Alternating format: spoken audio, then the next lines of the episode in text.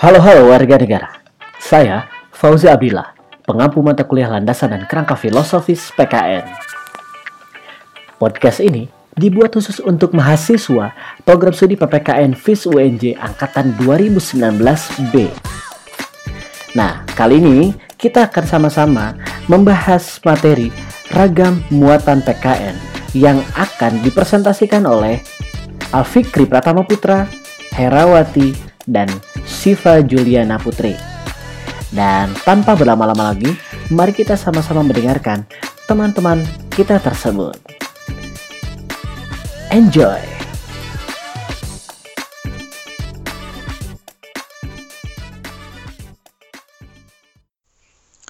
Assalamualaikum warahmatullahi wabarakatuh.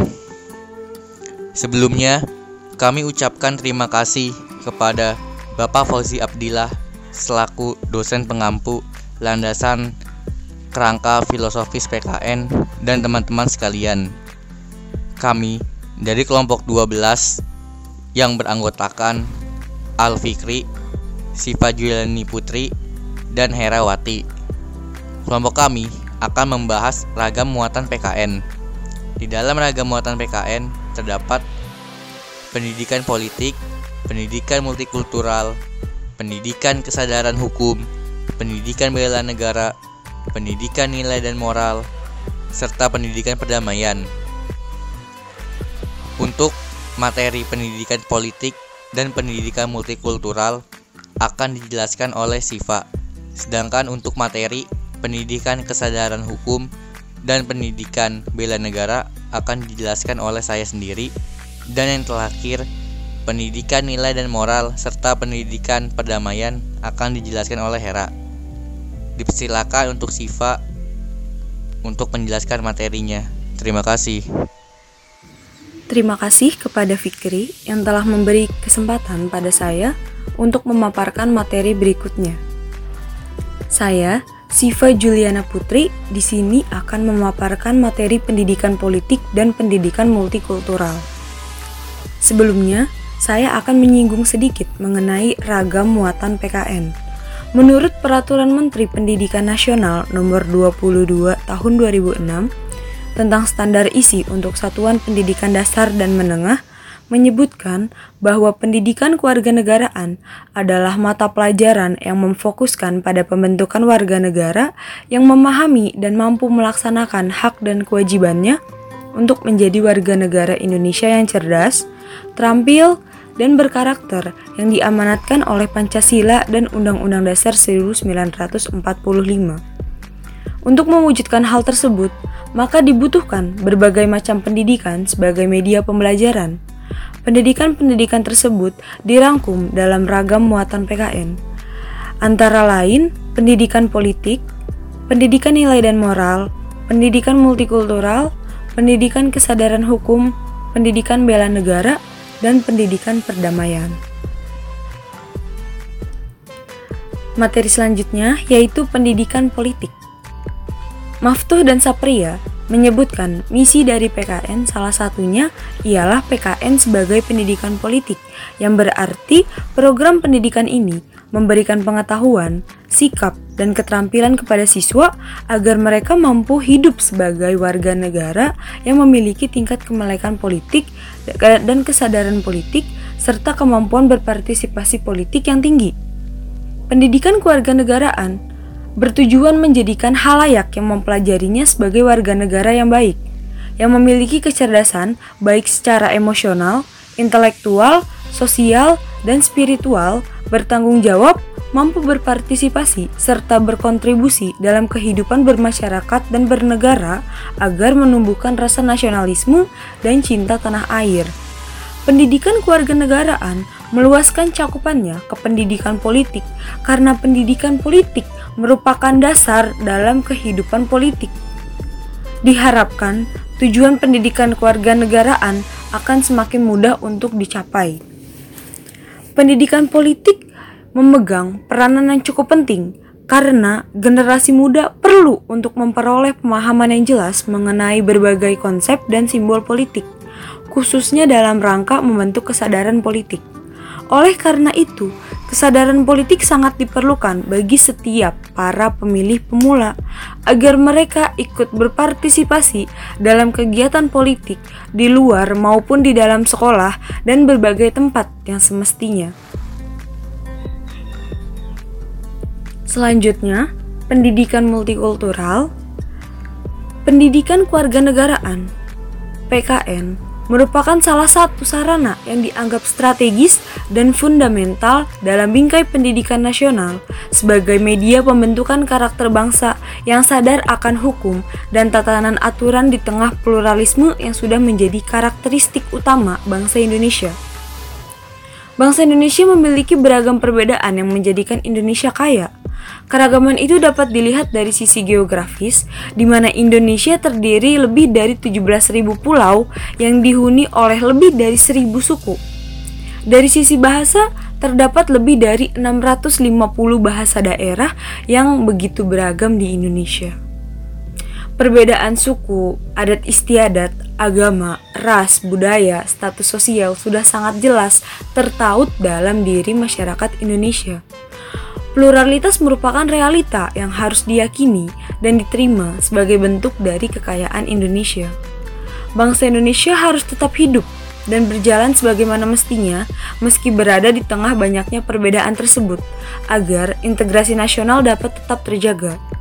Hal ini menunjukkan bahwa kebinekaan merupakan sebuah konsekuensi yang harus diterima dan dijalankan sepanjang masa karena manusia akan secara kontinu melakukan berbagai perubahan dalam hidupnya.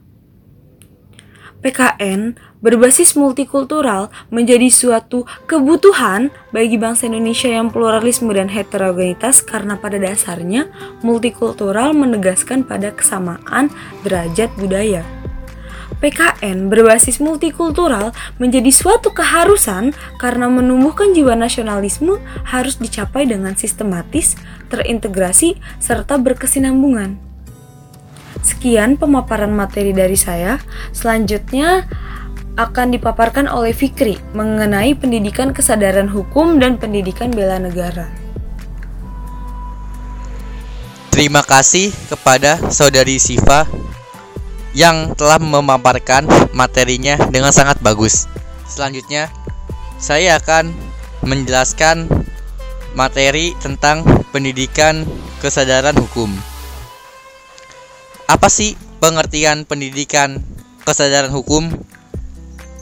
Menurut Sujono Sukanto, kesadaran hukum adalah kesadaran nilai-nilai yang terdapat di dalam diri manusia tentang hukum yang ada atau tentang hukum yang diharapkan ada.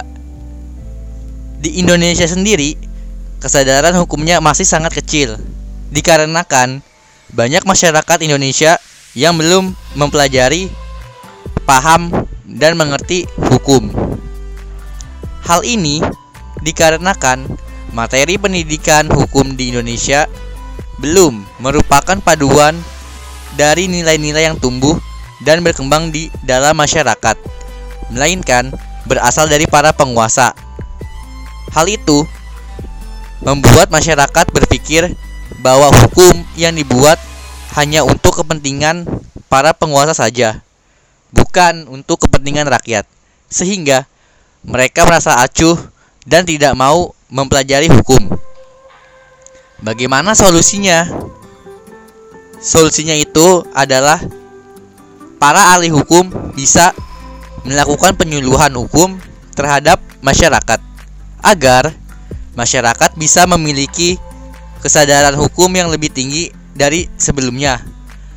Para ahli hukum juga harus memberitahu dan mengajari masyarakat tentang apa arti hukum sebenarnya, pemahaman tentang pasal-pasal yang ada di dalam hukum, dan bagaimana sanksinya jika kita melanggar hukum tersebut, sehingga masyarakat mengerti tentang sistematika hukum yang ada di Indonesia.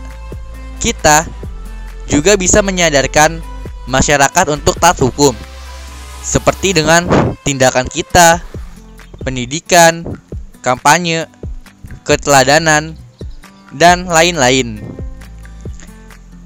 Dengan demikian, maka masyarakat Indonesia akan sadar terhadap betapa pentingnya hukum agar masyarakat mengetahui hak dan kewajibannya sebagai warga negara.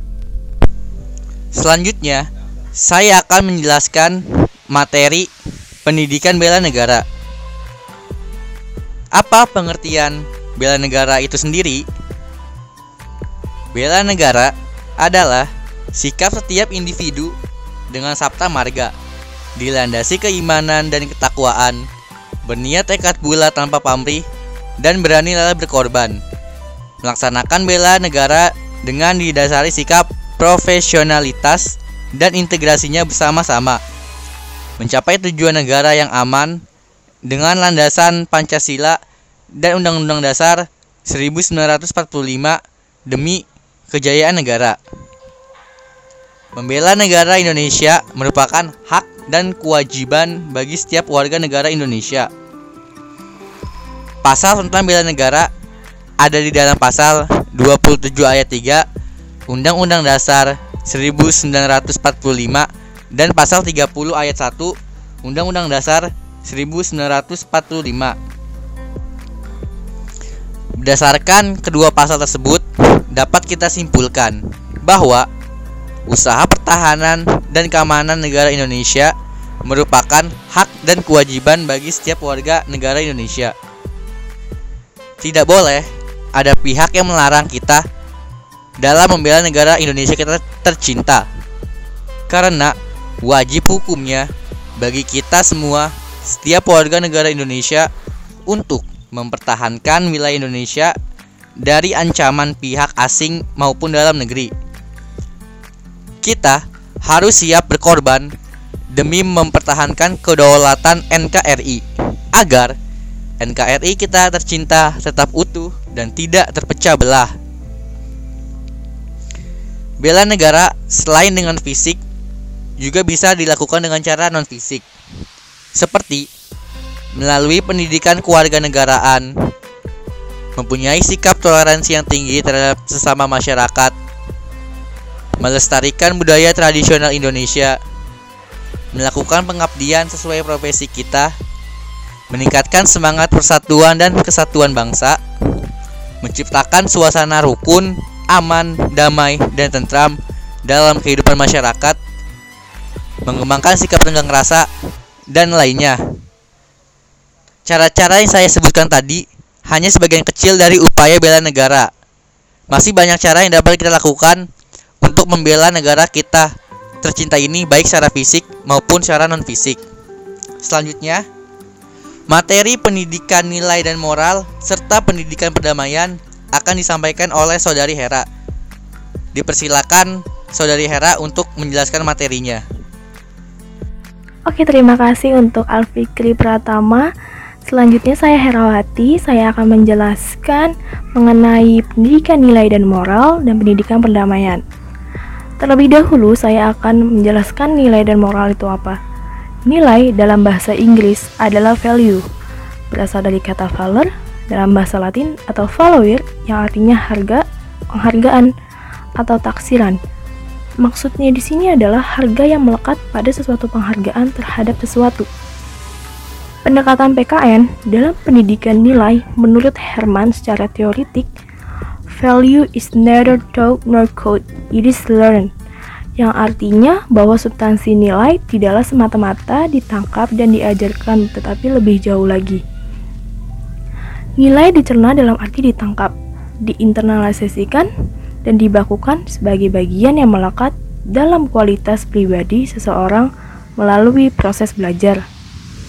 Sehingga nilai bukan saja begitu lahir sudah mempunyai nilai ini, nilai itu, tetapi ini juga diajarkan dalam proses pembelajaran. Sedangkan moral dalam perkembangannya diartikan sebagai kebiasaan dalam bertingkah laku yang baik. Dalam kehidupan bermasyarakat, pendidikan nilai dan moral sudah berlangsung di dalamnya. Contoh, seperti dalam bentuk tradisi-tradisi atau adat-adat masyarakat. Tradisi turun-menurun, yakni dongeng, nasihat, simbol-simbol, legenda, dan kesenian daerah. Dalam konteks nilai ilmu pengetahuan sosial atau pendidikan kewarganegaraan, yang merupakan mata pelajaran yang syarat akan nilai-nilai sosial tentunya. Pendidikan nilai dan moral mencakup substansi dan proses pengembangan nilai patriotisme seperti cinta tanah air, hormat pada para pahlawan yang sengaja dikemas untuk melahirkan individu sebagai warga negara yang cerdas dan baik. To be good and smart citizen, rela berkorban untuk bangsa dan negaranya. Nah, tujuan dari pendidikan nilai moral agar peserta didik menjadi melek etika, memiliki attitude, bagaimana sopan santun, bagaimana cara bertanya, bagaimana mengeluarkan pendapat yang baik, bagaimana menerima perbedaan pendapat, dan mampu berperilaku yang baik di dalam masyarakat. Dalam konteks itu, dunia pendidikan diharapkan mampu mewujudkan tujuan utama pendidikan, yakni membangun individu yang cerdas dan baik. Bukan hanya cerdas, tapi juga baik, bukan hanya baik, tetapi juga cerdas. Pendidikan moral merupakan aspek yang esensial bagi perkembangan dan berhasilnya kehidupan yang demokrasi. Selanjutnya, ada yang namanya pendidikan perdamaian. Pendidikan perdamaian merupakan komponen penting dalam praktik pendidikan. Pendidikan perdamaian ini didasarkan pada suatu proses untuk memperoleh pengetahuan, keterampilan, sikap, dan nilai-nilai yang diperlukan untuk merubah perilaku suatu peserta didik dari anak-anak hingga dewasa agar senantiasa menghindari terjadinya konflik dan kekerasan pada lingkungannya. Penerapan pendidikan perdamaian dapat dilakukan dengan mengintegrasikannya dengan pembelajaran pendidikan warga negaraan berdasarkan relevansi antara ruang lingkup dan materi. Dengan peran guru sebagai fasilitator di sekolah memiliki peranan penting demi terwujudnya kedamaian dan kerukunan di kalangan peserta didik. Menurut Sekar Purbalini, ada delapan prinsip untuk mengajarkan perdamaian pada peserta didik, yakni yang pertama ada ya, be kreatif. Jadilah seseorang yang penuh kreativitas, yang kedua, ada yang namanya be intentional. Bila ingin melakukan sesuatu, lakukanlah dengan jelas. Yang ketiga, use symbol. Gunakan simbol-simbol dengan tujuan jelas, karena dengan kita mengetahui simbol-simbol tersebut, kita jadi mengetahui yang sesuatu yang abstrak menjadi jelas. Yang keempat, ada yang namanya balance structure and choice. Seimbangkan dan pilihan struktur. Dalam hal ini, guru menyusun sebuah struktur dan lingkungan yang mampu memberikan ruang bagi anak-anak didik untuk memilih. Yang kelima, ada yang namanya enrich the environment, membuat lingkungan belajar yang atraktif dan nyaman. Yang keenam, ada yang namanya value individuality and difference, berikan perhatian khusus dan apresiasi terhadap setiap perbedaan. Yang kedua, yang ketujuh ada namanya teach cooperation, kerjasama dan kasih sayang yang kedelapan adanya be positive and empowering. Memotivasi atau menggunakan kata-kata yang membangun untuk para peserta didik. Sekian yang dapat saya sampaikan. Kurang lebihnya mohon maaf. Selanjutnya saya serahkan ke Alfikri Pratama. Terima kasih kepada Sipa dan Hera yang telah memaparkan materinya dengan sangat bagus. Demikian presentasi dari kelompok kami. Jika ada kesalahan dan kekurangannya, mohon maaf. Wassalamualaikum warahmatullahi wabarakatuh. Oke, okay, baik. Terima kasih untuk teman-teman presenter yang telah memberikan presentasinya dengan menarik. Dan seperti biasa, setiap pertemuan saya akan memberikan feedback untuk uh, presentasi yang telah dilakukan oleh teman-teman barusan. Dan tadi dimulai oleh Alfikri ya. Alfikri sudah memberikan prolog uh, dengan baik sebaik uh, Al Fikri memberikan epilog juga dalam podcast kali ini.